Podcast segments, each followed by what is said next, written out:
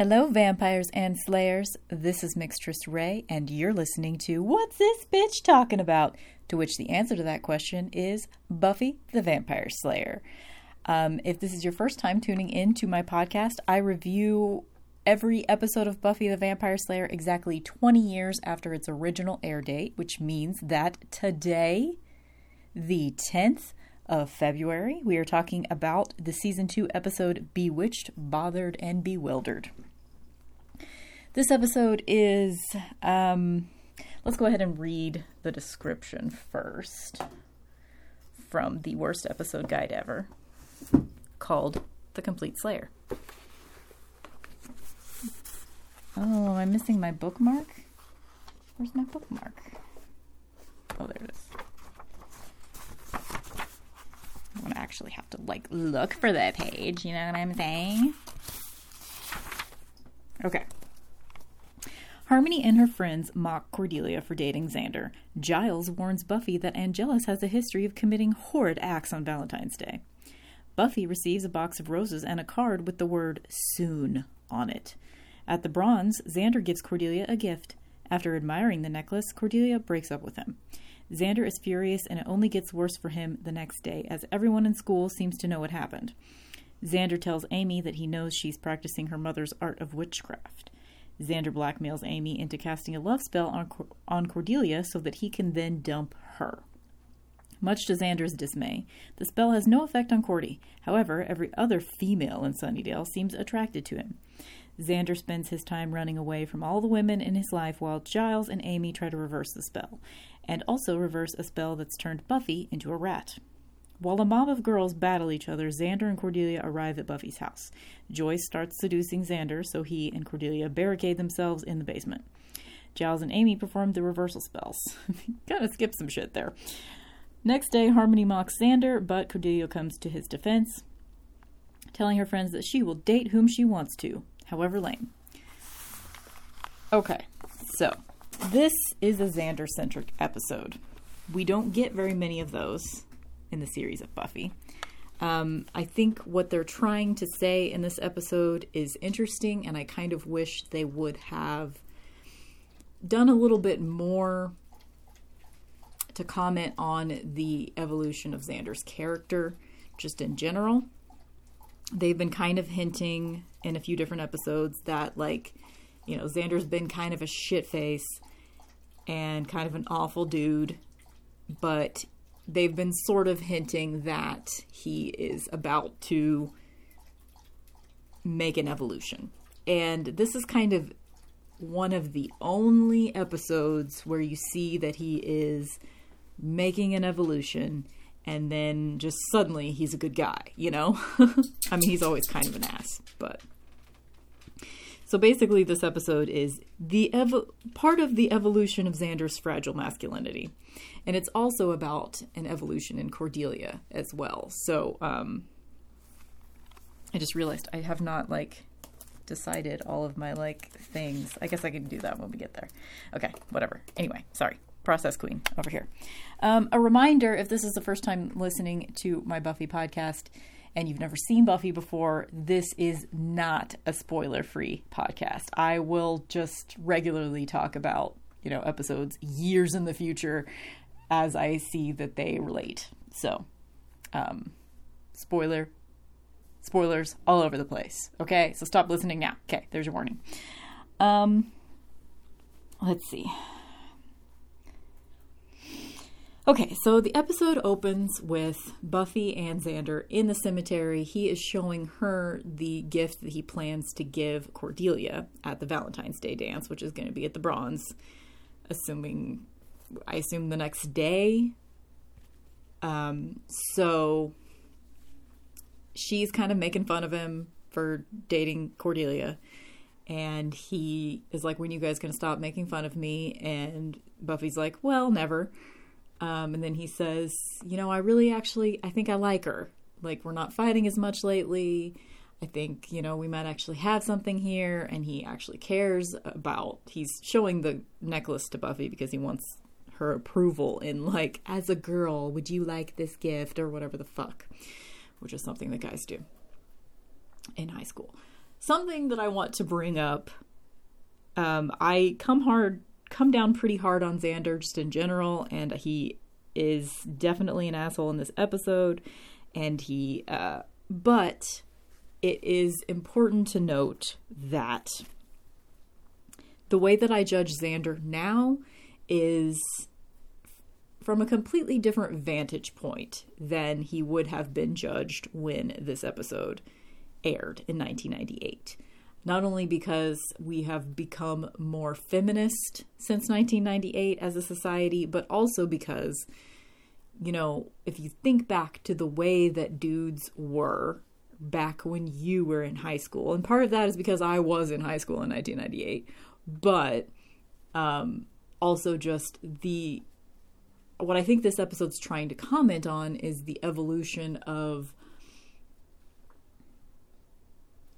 learning to be a good dude, learning to go past the tropes of masculinity in our culture. And that has to happen basically when you're an adolescent. Like, judging, if you judge Xander based on the barometer of what like a 17 year old dude would be like at this era in their lives and they're learning to be like a little bit more sensitive and sort of they're having to um they're having to reconcile their like hormones and the things that they're being taught by society about like pursuing women and like all of that weird aggression shit that dudes are taught. And a dude that ends up being a good dude later in life has to reconcile all that shit that he's been taught and his hormones with actually treating women with respect.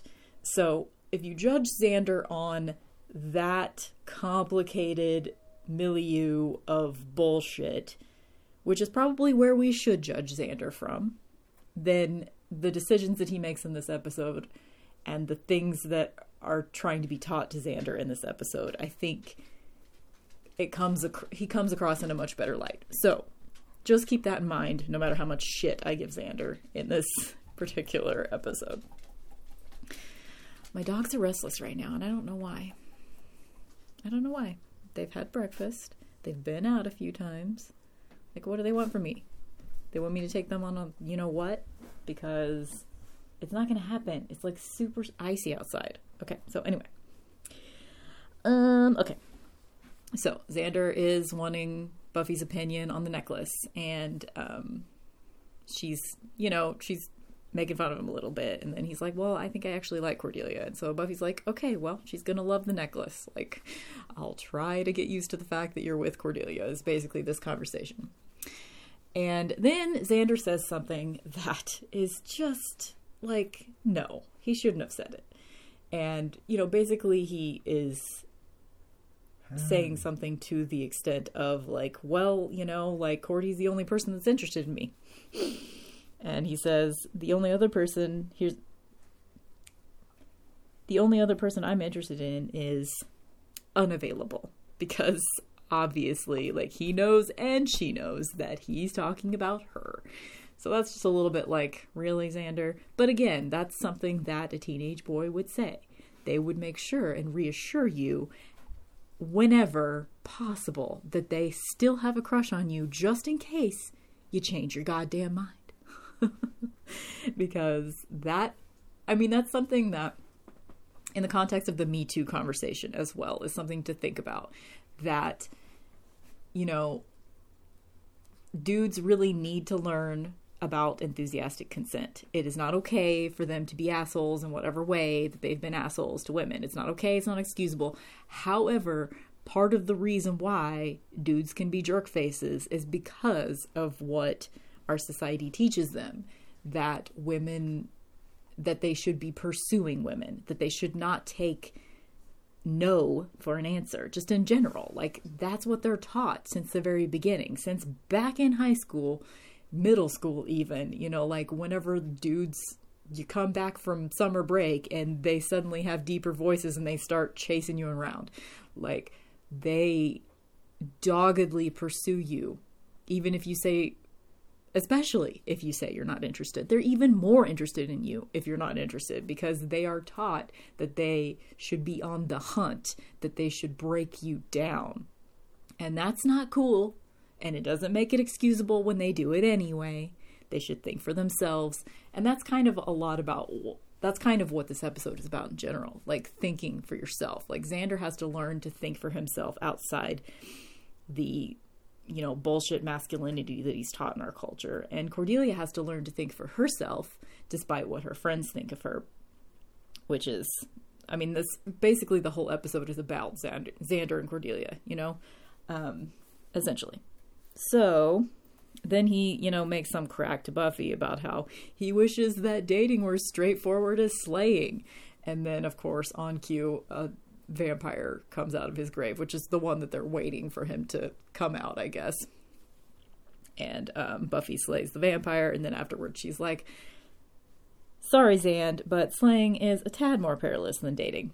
Which I find it a little odd that she would say that after what's just happened to her with Angel.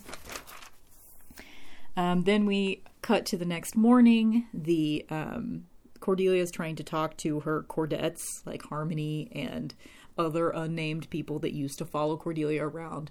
Basically, Harmony has taken up the mantle of the leader of, you know, the bitchy popular girls. Um, in and they've decided to reject Cordelia because Cordelia is dating Xander. So I don't know how they found out she's dating Xander. It's basically been um I mean maybe she just decided to admit it to them. I don't know. We don't get to see that scene. But essentially, they're rejecting her because she's dating a loser. Um, then we cut to we're in class, and a teacher is asking for papers, and Xander sees. Oh, first we get um, a reappearance of Amy. So Amy, Buffy, and Willow are having a conversation about whether or not they're going to go to the Valentine's Day dance at the Bronze. And Buffy says something to the effect of Valentine's Day is a cheap gimmick, a, a cheap ploy to sell cards and whatever. And Amy just says, Bad breakup, huh? And Buffy says, Believe me when I say, uh huh. so that's a good little, that's a great little exchange.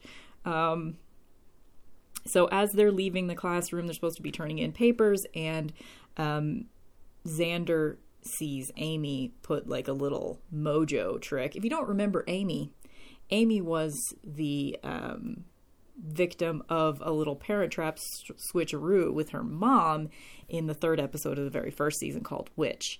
And um, so her mom was a witch, and now she's been condemned to the to live inside the statue of a cheerleading, the trophy a cheerleading trophy. She is stuck inside a cheerleading trophy for all time, essentially. So um, Xander catches her sort of like doing some kind of witchy mind trick on her teacher because she doesn't actually hand in a paper, but her teacher reacts to her as if she has handed into a paper. And Xander's the only one that sees this. Um, and he talks to Buffy about it afterwards, like, I kind of saw Amy doing some witchcraft. And Buffy's like, uh, Amy should be the last person doing something like that. You remember what happened with her mom? So that's a nice callback to the third episode of the whole series. Um, they're in the hallway. They're walking down the hallway after class at this point.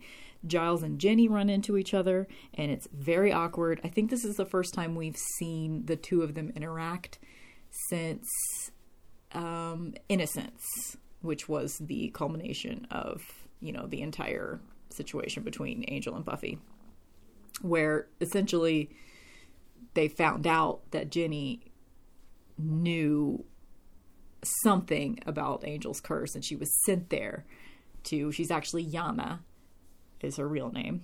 And um yeah so they just basically found out that she's not who she's been saying she is. And Giles immediately like he's like okay whatever whenever Buffy is done with you so am I. And he had her back immediately. And he's still sort of looking to her like even in this situation, like it's Giles, Jenny, Buffy, Cord- Buffy, Xander, and Willow just all standing there whenever Giles and Jenny run into each other, and they're just all there, and it's an awkward moment. And Jenny wants to talk to Giles, but Giles sort of, kind of like looks to Buffy real quick, and he says, "Well, actually, he says, Well, actually, I, I needed to talk to Buffy because right before they ran into Jenny, he had said that he needs to talk to Buffy. And, um, and then he just sort of looks to her like, Are you going to let me talk to Jenny or not? Like, not, it's subtle. It's very subtle. And, you know, Buffy's just sort of like, Yep, we need to talk. And so that is a really, to me, that's a, that's a subtle and clear indicator that until Buffy tells Giles that he's allowed to let Jenny back in. Like, basically, Giles could forgive Jenny, but he's not going to until Buffy forgives Jenny. And he's just sort of letting her know subtly that he has her back. He's not, you know, he's not going to be involved with Jenny anymore.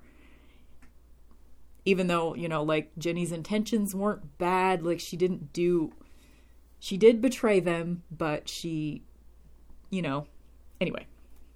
I just like that he has her back, essentially.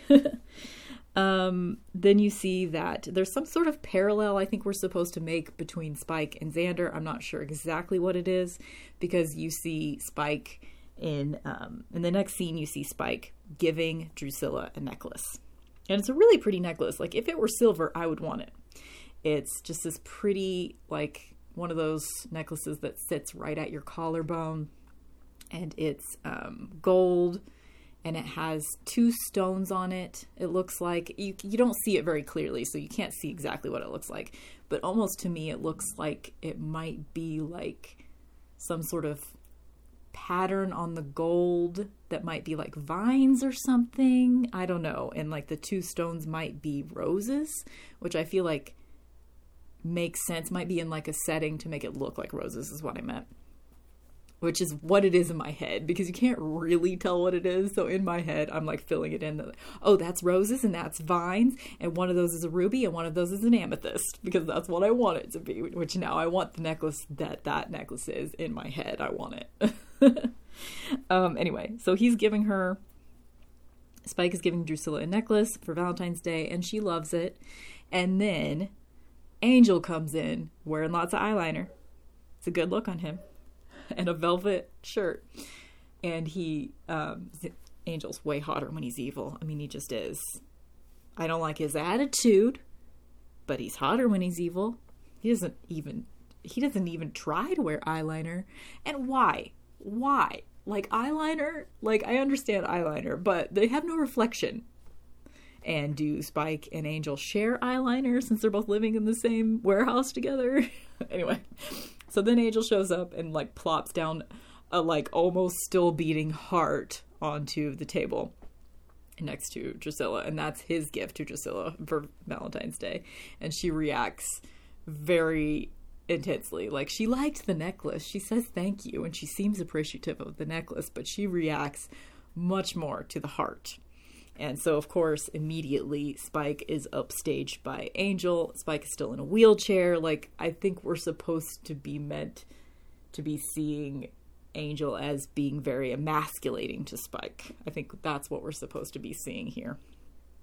And I don't know what the parallel is that we're supposed to see between Spike and Xander because they're both presenting a necklace to someone that's not really reacting to them in the way that they want them to. And both Drusilla and Cordelia in this episode are wearing red lace during Valentine's Day, during the scene where they're presented with the necklace. So I I don't know exactly if we're even supposed to create parallels there, but of course I always see symbolism and that kind of stuff.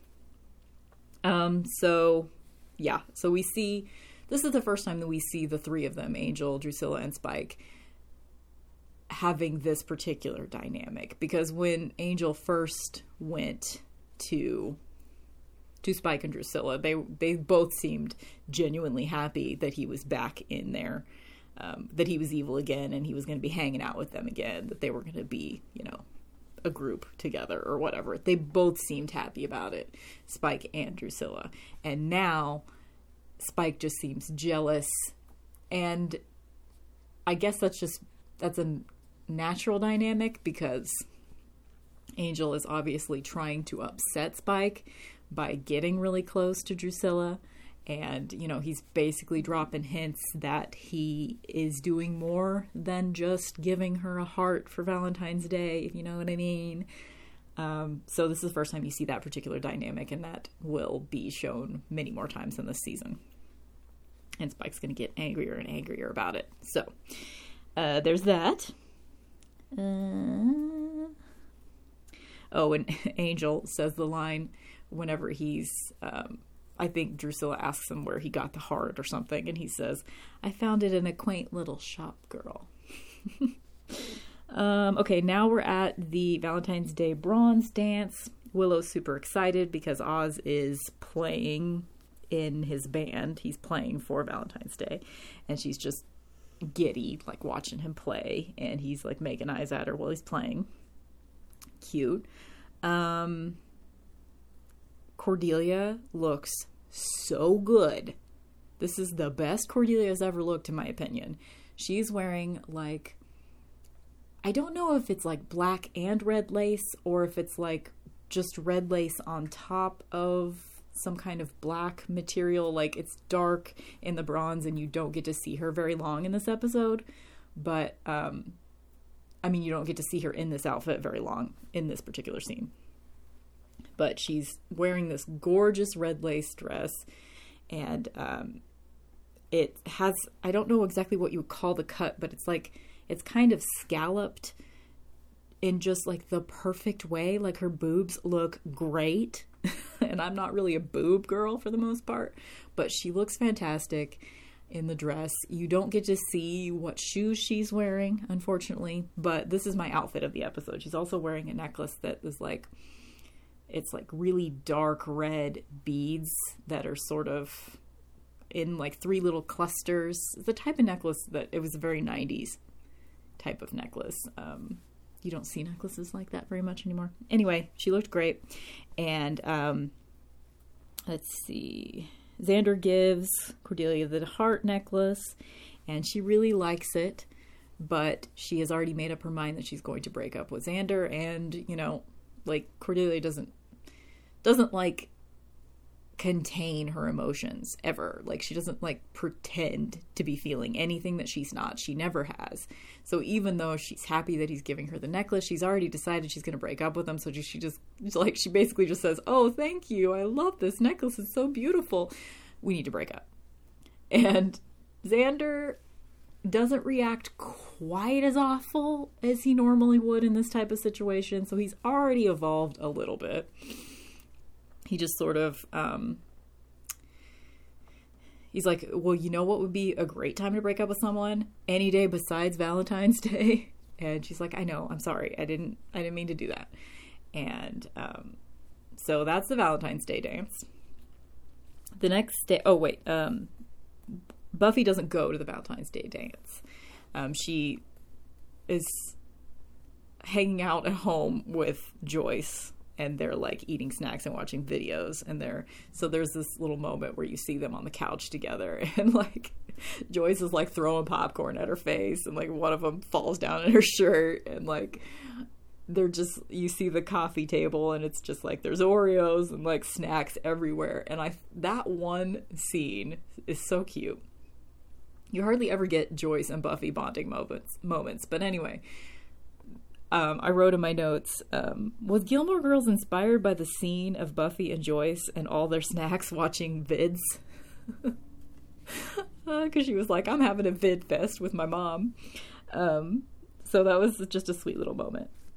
Um, and then Angel brings like a big, skinny, somber looking black box full of roses and Joyce gets them from the back door and says, Oh, someone left these for you. Which, how does she know someone left them for her?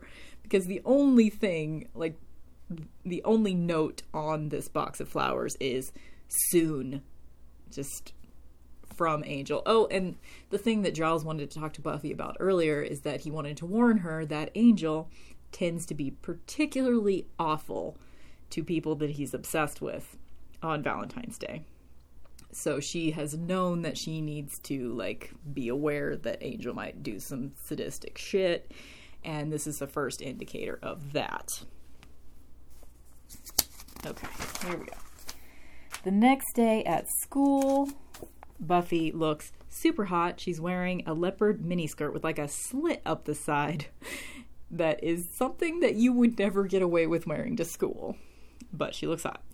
And like a black v-neck velvet top that's like got three to three quarter inch sleeves or three three quarter length sleeves.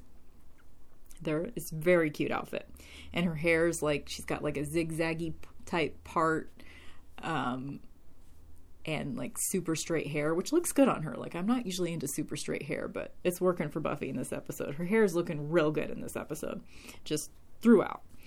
Um, Xander is wearing a very 90s jacket. It's velour. It has it's like navy blue and it's got like light blue, white and gray like sort of diagonal stripes on the center and on the sleeves and I don't know, it's just very 90s and it has like that like the 90s version of the 70s collar on it, the pointed collar, you know what I'm talking about? Um, this is the best outfit of Xander for the episode. And he, everyone seems to know that Cordelia dumped him last night. Cordelia is immediately back in with the Cordettes. They're talking to her. And like as he walks by, there's they Harmony teases him and everyone's sort of like some guy says to her to him way to get dumped or something like that and i'm like really does anyone has anyone had this type of experience in high school where people are like actively making fun of you as you're walking down the hall because someone dumped you? Like is that a thing? I don't know. So it's kind of odd. And Xander's reacting badly to it. And as soon as he sees Amy walking down the hall, he sort of grabs her, which is pretty aggressive. Like, he just sort of grabs her and pulls her aside and like look bitch i saw you doing witchcraft to the teacher yesterday and you're gonna do a love spell for me i'm blackmailing you like he essentially just says that and um, so then he pulls her aside to a classroom that's totally empty like of course it is and um, tells her he wants a love spell. He wants to put a love spell on Cordelia. And his reason for putting a love spell on, on Cordelia is that he wants her to love him so that he can dump her. And Amy's like, um, well, with love spells, your intent kind of has to be pure. And he's like, well, I want revenge, pure as the driven snow. And, you know, basically tells Amy, look, I'm gonna, like, tell on you for the witchcraft that you've been doing. I don't know who he thinks is gonna tell Buffy. He already told Buffy. Like, who is he gonna tell the principal or something? Like, no one's gonna care or believe him. So I don't see how this is good blackmail. But anyway, um, Amy agrees to do the love spell. Um, but she says that she needs something personal, uh, something that belongs to Cordelia to do the love spell. So, um, Xander goes and finds Cordelia in the hallway and says that he wants the necklace back, which I find it kind of interesting that she didn't immediately give the necklace back. It's not like he gave her this gift at some point during their relationship and then they broke up. He literally gave it to her two seconds before she broke up with him. She was still holding the necklace when she broke up with him after taking it out of the box. Like, anybody in that situation would have immediately given the necklace back. But anyway, she didn't. And he asked her for it back. And she's like, Well, fine. It's in my locker. I'll get it. And um, she opens the locker door. You get to see the shot from the vantage point of inside the locker. And the door is kind of blocking, like he can't see. So she reaches into her shirt and pulls it out. She was wearing the necklace. How heartbreaking is that? Like she obviously only broke up with him because she because of what her friends thought. So she pulls the necklace out, she gives it back to him, and she's pretending that she didn't ever like it anyway, whatever. And um, so that's a heartbreaking little moment. Um, then, okay, it cuts to that evening. Xander is sitting inside the the symbol for woman, you know, the circle with the little cross under it. He's sitting inside like a big red symbol drawn on the floor. They're at the school, which, of course, where else would you be doing spells in the middle of the night? Like, they're always just, they have unlimited access to the school um, after hours, but whatever. So he's sitting in the middle of this um, woman symbol, and he's topless, and he's got something drawn on his chest, some symbol drawn on his chest. He's holding a black candle, and they're doing the spell. So Amy calls upon, this is an interesting point to make. Amy calls upon Diana. She calls her the goddess of love and the hunt. I'm going to read you a little passage from the best episode Buffy episode guide ever, Bite Me by Nikki Stafford. Um, okay, so I'm just going to read you straight from this. Why doesn't Amy's love spell work? Perhaps she hasn't matured enough as a witch. Giles believes it's because she used Cordelia's necklace and it somehow protected her. Okay, I guess I should have mentioned that part first. So the spell backfires, and instead of it being a love spell that is focused on Cordelia, Cordelia is somehow protected from it, whereas every other girl that sees Xander becomes immediately in love with him. Okay, Cordelia's necklace, and it somehow protected her. However, it could also have had something to do with the goddess to whom Amy chants, Diana, whom she says is the goddess of love and the hunt. However, it is Venus who is the goddess of love. In addition to being the patron of wild beasts, Diana is also the goddess of childbirth. She had several temples that were presided over by priests and what makes her temple stand out from the other from those of other goddesses is the right of succession from one priest to another. To become a priest of Diana's temples, one had to kill one's predecessor in hand-to-hand combat. Human sacrifices were also accepted on her altar, but there was no Roman goddess of love and compassion until Venus came along. So when Amy prays to Diana, she is praying to the goddess of the hunt, which would explain why Xander becomes hunted, not loved. For the vengeance spells, Amy calls on the goddess Hecate, who was originally a kind goddess who promoted goodwill. However, gradually, Hecate became associated with magic and sorcery, and would appear to magicians with a torch in her hand. She is credited with inventing sorcery, and, and statues of her were erected at crossroads, where offerings were left for her. Amy got it right then when she invoked Hecate. So um, I guess I didn't read, need to read that part about Hecate yet, but that's also a good point. So I find this very interesting. I don't think that the people that wrote the episode probably meant for this type of symbolism. I think we were supposed to think that simply because Xander's intent with a love spell was impure, therefore it went badly. And also, never fuck with a love spell. I mean, basically, anytime anybody fucks with a love spell in this series, things go very, very badly because, as Xander, as Giles will say later, might as well just get to this anyway. He's yelling at Amy later after he finds out about what's going on. They're trying to fix it. Um, where is it? He said, I know it's not love, it's obsession. Selfish, banal obsession. So that is you know, a good point to make here that it's not love when you're doing a love spell, it's obsession. So, um, I this whole unintentional, this whole like Diana is not actually the goddess of love thing was probably just a mistake um, on the writer's part that turned out to kind of make sense if you think of it that way. Um, Xander the next day after the spell he is immediately super cocky at school. He just goes straight up to Cordelia and is like, So, hey, what's going on? You know, just waiting for her to like be into him. And she's like, What is wrong with you? Are you becoming a stalker now? Like, get away from me. She like pushes her away. She pushes him away from her. And it's pretty gross how like he's immediately cocky and predatory towards Cordelia because he thinks that she is under this spell which led me to think about something that I never thought about in conjunction with this episode before. But what if it had worked the way that he wanted it to work? What if Cordelia was super in love with him because of this spell? How would Xander have reacted? Would he have taken advantage of her in this state? I know his intent was to then reject her, which I guess is a little less gross. I mean, that's just him wanting to hurt her instead of him wanting to take advantage of her. Because what if he sudden once she was into him, what if he just decided to go ahead and like sleep with her or something? That would have been rape. That would have been awful. Like, I never thought about, like, what if this spell had worked? Um, as gross and predatory as he was to her when he thought that it had worked, that worries me. So, I'm just going to leave that there and let's move on. Um, okay. So, this is the point where we start seeing everybody being super into Xander, starting with Buffy. So, she just sort of.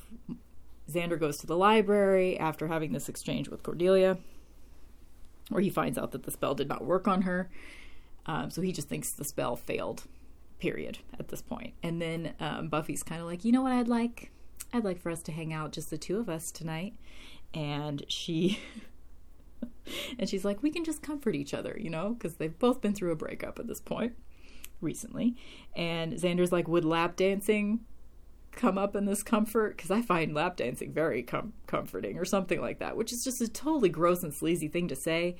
However, again, something that totally a dude in high school would fucking say to you if they had a crush on you. I can't tell you how many times I've had to listen to comments like that back in high school when dudes were into me and I'd already told them I'm not interested in them. They still fucking make comments like that. So, in the context of dudes in high school, hopefully they're not that bad anymore since we're more progressive it, as a society when it comes to feminism, at least a little bit. 20 years later, hopefully high school dudes aren't quite that bad now. But in that context, it seems totally. Um, totally normal and expected to hear something like that from Xander to Buffy.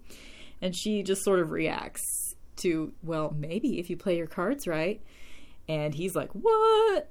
And he thinks that she's genuinely interested in him, and they almost kiss. And then Amy interrupts them and um, pulls him aside and says, I don't think the spell worked. And he's like, Yeah, well, I don't care anymore because Buffy's into me now, so I don't give a shit. And he says, Well, I shouldn't have messed with the black arts anyway. And you think, and he's trying to, like, you know, play it off like he's learned a lesson, even though he really just wants to go make out with Buffy. And um, then Amy starts sort of coming on to him, and he immediately, to his credit, he immediately realizes, oh, so Buffy's under a spell, Amy's under a spell.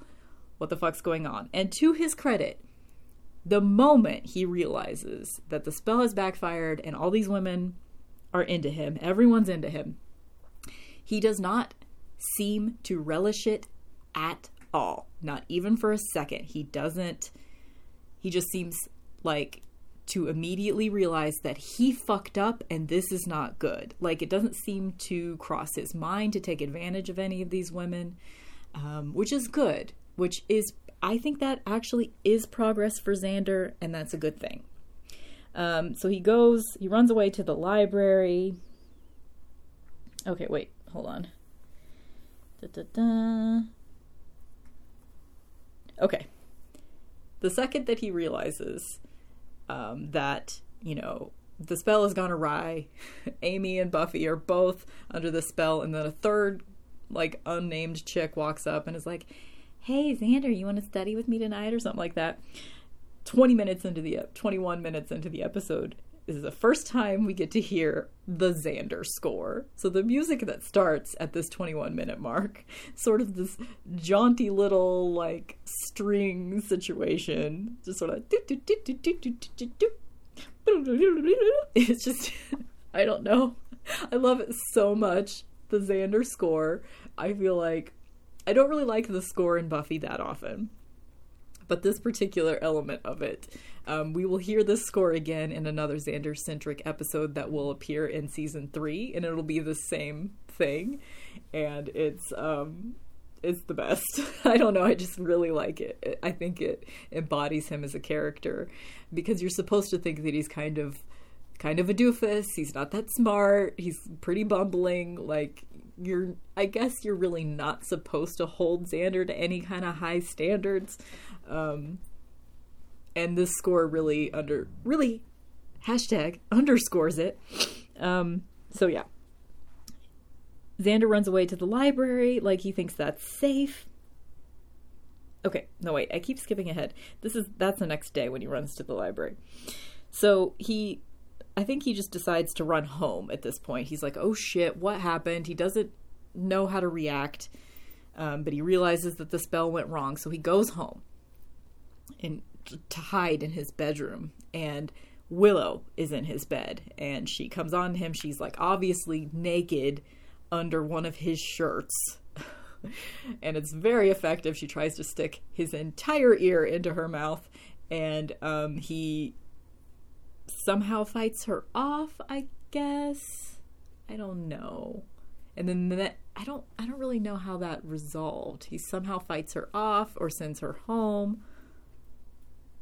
He leaves and goes to the library. I don't know. I don't understand how these events transpire, but basically the next scene is him in the library talking to Giles and he's like it must still be the same day because I think he left school in the middle of the day anyway. So he comes back to school to talk to Giles. That's what happened. And he's like, I'm throwing myself at your mercy. And he tells Giles immediately what's going on and how it's all his fault. And he asks for his help. And Giles is very upset at him. He's at first he's like, "What?" And then Jenny comes into the room because Jenny's been wanting to talk to Giles and basically she just wants to say, you know, I'm not going anywhere. I really care about you. Like, I know I fucked up, you know, that kind of. She wants to say that to Giles, basically. And so she comes in to say that to him, and instead, she sees Xander, and she's like having this, she's like doing her speech to Giles about how much she cares about him as she's like rubbing up and down Xander's arm. And Xander just like gives Giles a look like, see, I told you. Because um, at first I don't think Giles believed that like every single girl in Sunnydale was into him because of this spell. And um so he he believes it immediately when he sees Jenny and um reacting to Xander that way. And he just sort of pulls Jenny off of Xander and he's like I can't believe that you were enough of a fool to do this. And Xander's like, "Oh, I'm twice the fool to do something like this." Um, and then Buffy comes in. I think Giles is trying to pull Jenny away. He leaves the library. Buffy comes in right after he leaves. And she is quite obviously wearing nothing except a really short. I, I would have called it a trench coat, but um, Xander calls it a raincoat. So I got, I don't know, I guess it's a raincoat. But it's super short, barely covering Buffy's ass and it's tied closed and she starts to like untie it and immediately xander's like for the love of god buffy do not open that raincoat and um, to her credit even though she's under a love spell and she's really super heavily coming on to him like i'm uncomfortable with the way that sarah michelle gellar is acting in the scene. Although she's doing it perfectly it's uncomfortable to me. Anyway um to her credit, she doesn't open the raincoat, but she sort of backs him up onto the stairs and he just sort of falls back onto the stairs. And then she puts her leg up to where like her leg is only a couple steps under where his face is to the point that it is obvious that she is naked under that thing. And from all the context clues that um, Again, to Xander's credit, at this point, Buffy's vagine would be right at his eye level when she puts her leg up on the stairs. Like, she's totally naked under that thing, her vagina right in his fucking face. And to his credit, right before she puts her leg up, he's looking her in the face, trying to trying to tell her that she's under spell, that this isn't normal, like like she's not acting right like obvious it's all under the influence of a spell and um, then she puts her leg up and to his credit his eyes do not leave her eyes and he has to know that her vagina is right in his face. And he does not even look like he's tempted to look down. And that is an evolution for xander because in season one probably you don't remember but there's like this little moment where um, Buffy, Xander, and Willow are in Buffy's bedroom, and Buffy's getting ready to change for some reason, and she makes Xander turn around while she changes real quick because they're about to like go out and fight some kind of evil. And he is sort of like messing with a mirror on her table or something as he's turned around because he's trying to see her, which is something that a teenage boy would definitely do. But in this moment, she's coming on to him. She's naked. Her vagina's right in his face, and he doesn't look. So I just want to give Xander credit where credit is due. Okay, now I've done that. Amy shows up and she's like, oh, oh, Buffy starts to get angry. Like her reaction to him telling her, "You're under a spell." Like, I obviously I can't take advantage of you right now. If you had any any idea what it would mean to me, but you don't, so I can't. And you know, it's it's a good speech. Like, it's obviously like we're supposed to think that Xander is amazing for not taking advantage of her in this state, but duh. um, and then Amy shows up or, or Buffy gets angry. She's like, "What? This is all a game to you?" And like, she obviously starts getting violent. Like, she might kill Xander now. The Slayer, under a love spell, might kill Xander at this point. And then Amy shows up, and she's she's like, "Get away from him! He's mine!" and all that shit. And then um, Buffy Buffy doesn't really turn her anger to Amy she just sort of immediately turns back around and confronts Xander, like, What? Are you two timing me? So that's nice that, like, Buffy didn't take it out on Amy immediately. But Amy, she. This is when she invokes Hecate and she turns Buffy into a rat. So Buffy is now a rat, and this is um, where you see, like, the rat, the Buffy rat, walks out of the sleeve of the raincoat. The raincoat's on the floor, and there's nothing else on that floor. So that's how I know she was naked under that raincoat. I just want to back that up. That piece, that fact up right there. so, okay, at this point, Giles and Jenny come back in, and they're chasing the Buffy rat around the room. And um, then Oz shows up and he punches Xander. And Xander's like, What? And Oz is like, Well, uh, I I talked to Willow all night last night, so I guess it is the next day. It's gotta be. Okay, so it is the next day. Whatever. Anyway, I don't know why I'm trying to put these events into a sequence because that way only lies pain. Um, so he's like, "Well, I talked to Willow all night last night, and I she was crying about you, and I don't know, I just came away with the strong urge to punch you." And after he has done so, he feels better. He feels vindicated. He like reaches out his hand to help Xander up after he had punched him. And um, at, at, during this exchange, the Buffy rat has gotten away. So they don't know where the Buffy rat is at this point, and Giles enlists Oz's help to. He's basically just like, Xander, go home, get the fuck out my face. You're only going to make things worse here. And Oz, you look for the Buffy rat. I'll stay here with Amy we'll figure out how to reverse the spell. The spell of the Buffy rat and the spell that Xander, you know, the love spell. So, um, then Xander is walking out of the library trying to go home. And that's when he sees that girls are attacking Cordelia. Basically, everyone's angry at Cordelia for rejecting Xander. And so they're like gonna kill her, basically. They're surrounding her. And Xander has to like get in the middle of all of it and like pick her up and run away. So they go back to Buffy's house. I'm assuming that, I mean, they leave in like the morning. And by the time they get to Buffy's house, it's nighttime. So I don't know what the fuck that's about. But I'm gonna give it a pass and just say that maybe they tried to take a really weird route and they just spent all day trying to lose them and by the time they got to Buffy's house it was night because the mob is not after them by the time they get to Buffy's house. And Joyce lets them in and of course Joyce starts coming on to Xander and uh, okay.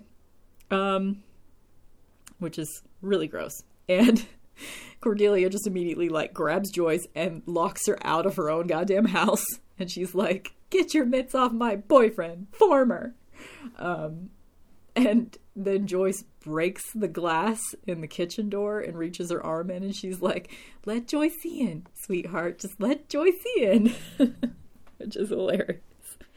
Um, so at this point, they go upstairs to Buffy's room, Xander and Cordelia, and they think Xander looks out the window and he's like, okay, the mob hasn't found us yet. We should be safe up here.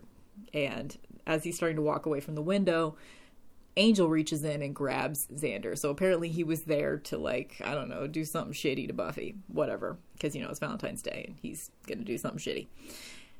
And he grabs Xander and he's like, ooh, little surprise. And of course, he's about to kill Xander so he can get to Buffy through that, which I don't know why he hasn't done anything like that yet, but they're just still ramping up that tension, I guess.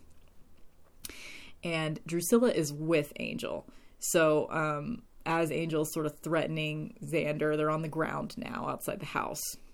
Drusilla saves Xander from Angel, and you find out that as a vampire, even Drusilla is not immune to the love spell, and she saves Xander because she's in love with him all of a sudden. So, really, Drusilla and this spell are the only reason why Xander is alive right now. Of course, Xander wouldn't have been at Buffy's house if that spell didn't exist either, so whatever. But, um, so she starts like coming on to Xander, and then Cordelia comes out of the house and saves, because Drusilla's like, How do you feel about eternal life? That's a terrible accent. And I don't need to tell you that. And uh, so she's about to bite Xander when Cordelia comes out and saves him as the mob is getting to the house, and Drusilla is about to bite Xander. So now it's tit for tat, which their relationship usually is. So earlier, Xander saved Cordelia from the mob, and now she saves him from the mob. And they go back into Buffy's house.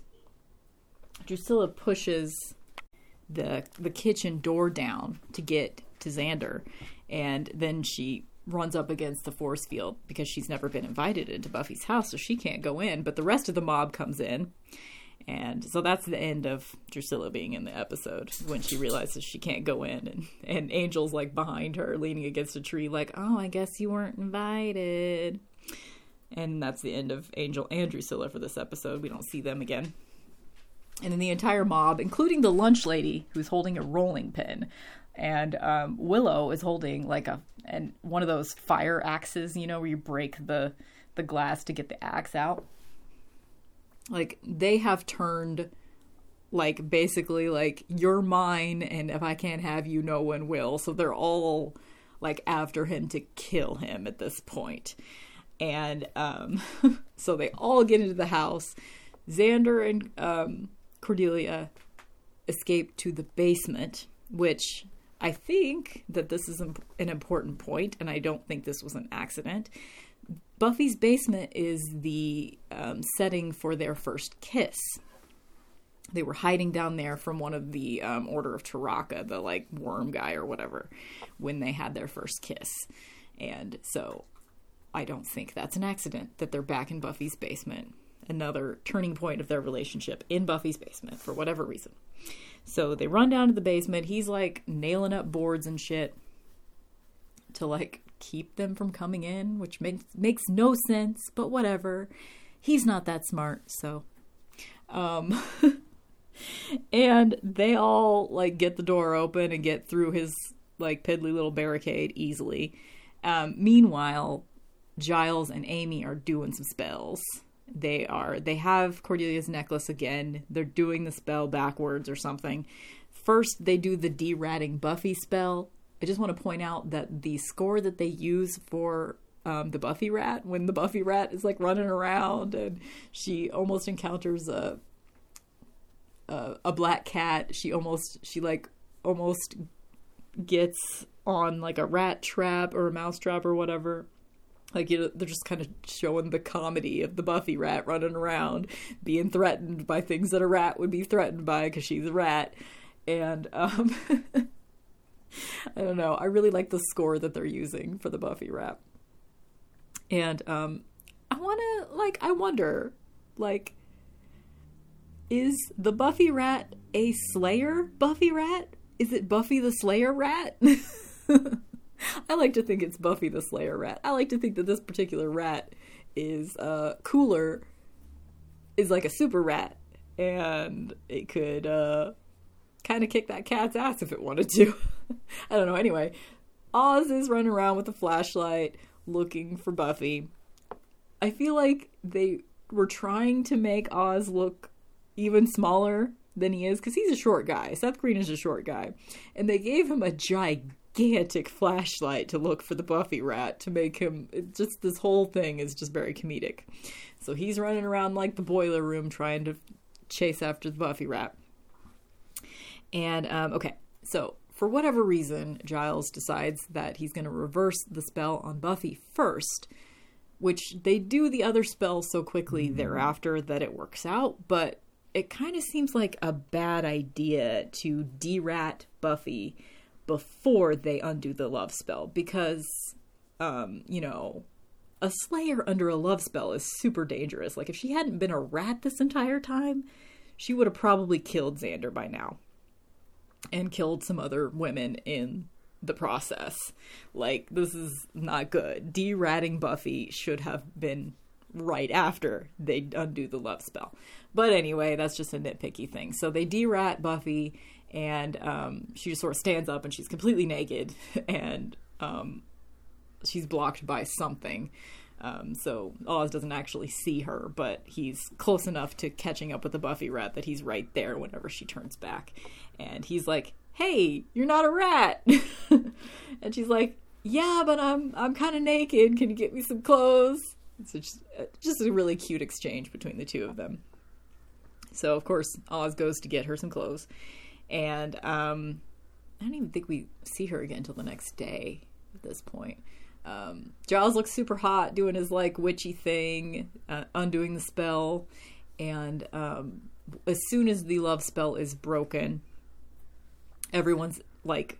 At this point, everyone's like on top of Xander and Cordelia in Buffy's basement. They're like, they're mobbing out, full mob and um, as soon as the spell is broken they're sort of like backing away confused like looking around like what the fuck happened it's sad that you don't get to see there's like a bunch of crows outside the window it's sad that you don't get to see willow's reaction after the spell is broken i don't even think they show a single shot of willow after the spell is broken because that really really would have brought this whole thing home to see how hurt Willow was by this spell.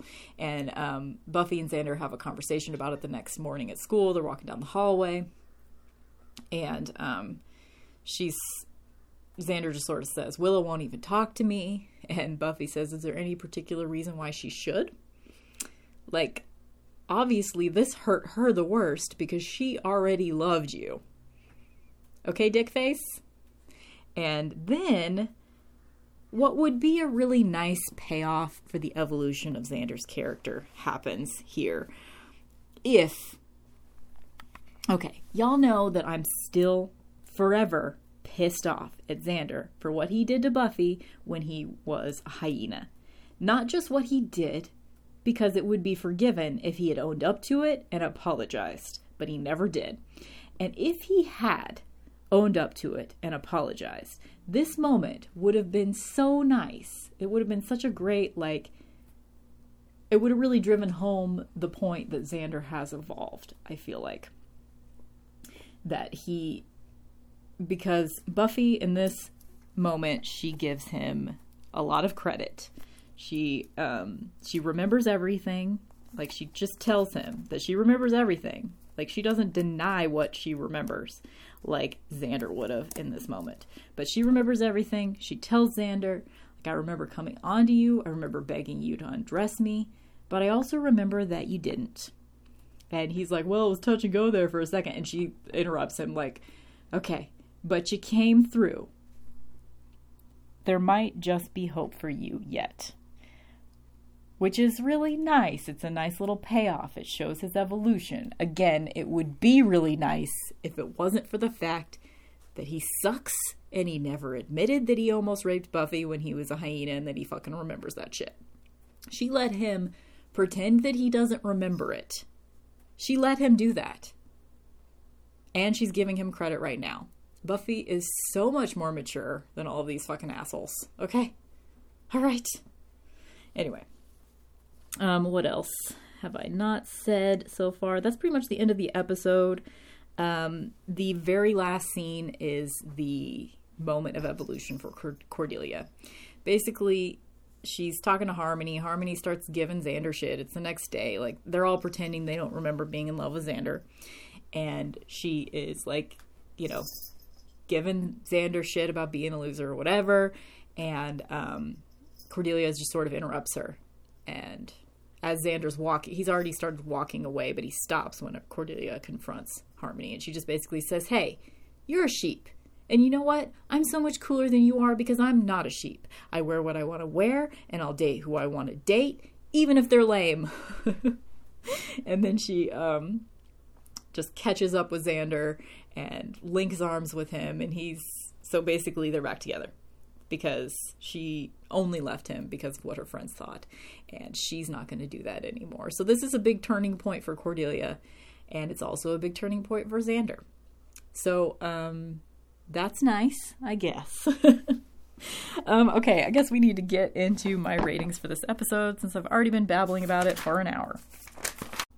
Okay, so as y'all may or may not know, I like to pick an object from each episode of Buffy that I could pluck straight out of the episode to keep for myself. So, this episode, it is Cordelia's red lace dress. I just think it's so beautiful. Just breathtaking, stunning, that dress.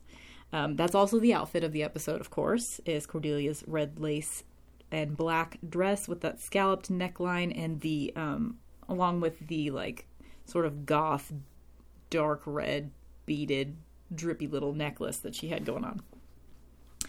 Um, and I assumed that she was wearing like I don't know black tights and some really cool '90s strappy shoes as well. Although you didn't get to see that part, so whatever.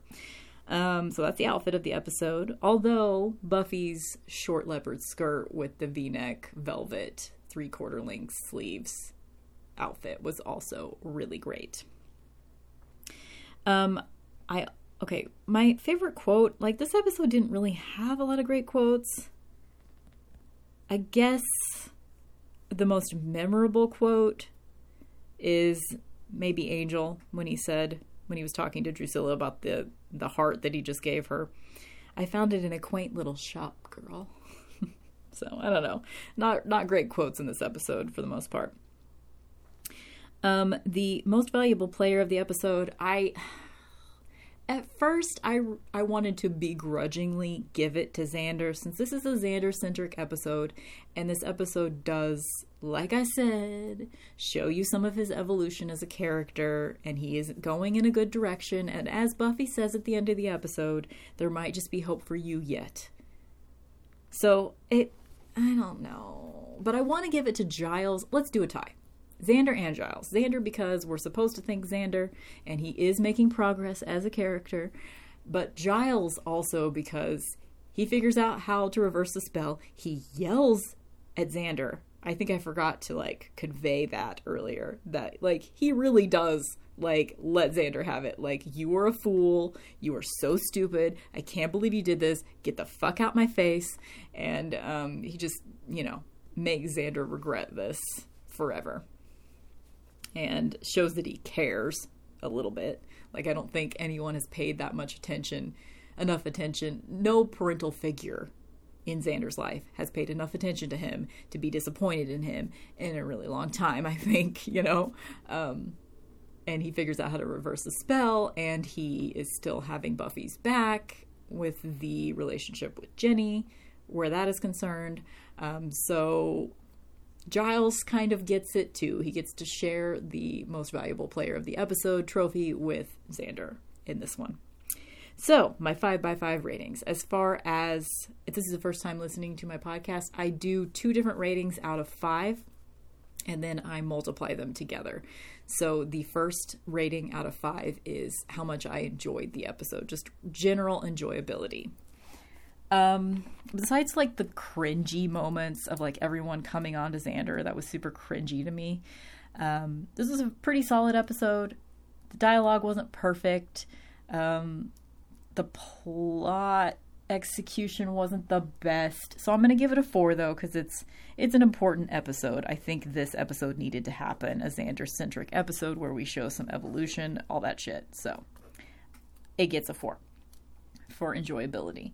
As far as the uh, my second score out of five is always the um, clarity of message because Buffy episodes are supposed to be metaphors. The horrors of Buffy, the mythological aspects of Buffy are supposed to be metaphors for real life and things you go through in real life. And I think this episode did a really great job with that, um, just sort of showing all the things that I already talked about. So I think it's a five in that aspect. So that means four times five is 20. So this episode gets 20. That's a pretty high score. It's a pretty high score for an episode that I wouldn't normally think of as one of my favorites. So that is Bewitched, Bothered, and Bewildered. Um, just got to get it out of the way. There is not another Buffy episode until two weeks from today. So, because of the nature of the way that I do this podcast, we will not be able to. I will not be back to talk about Buffy until. What is it? Like the 25th or something? Let's look. Let's look so I can actually tell you guys.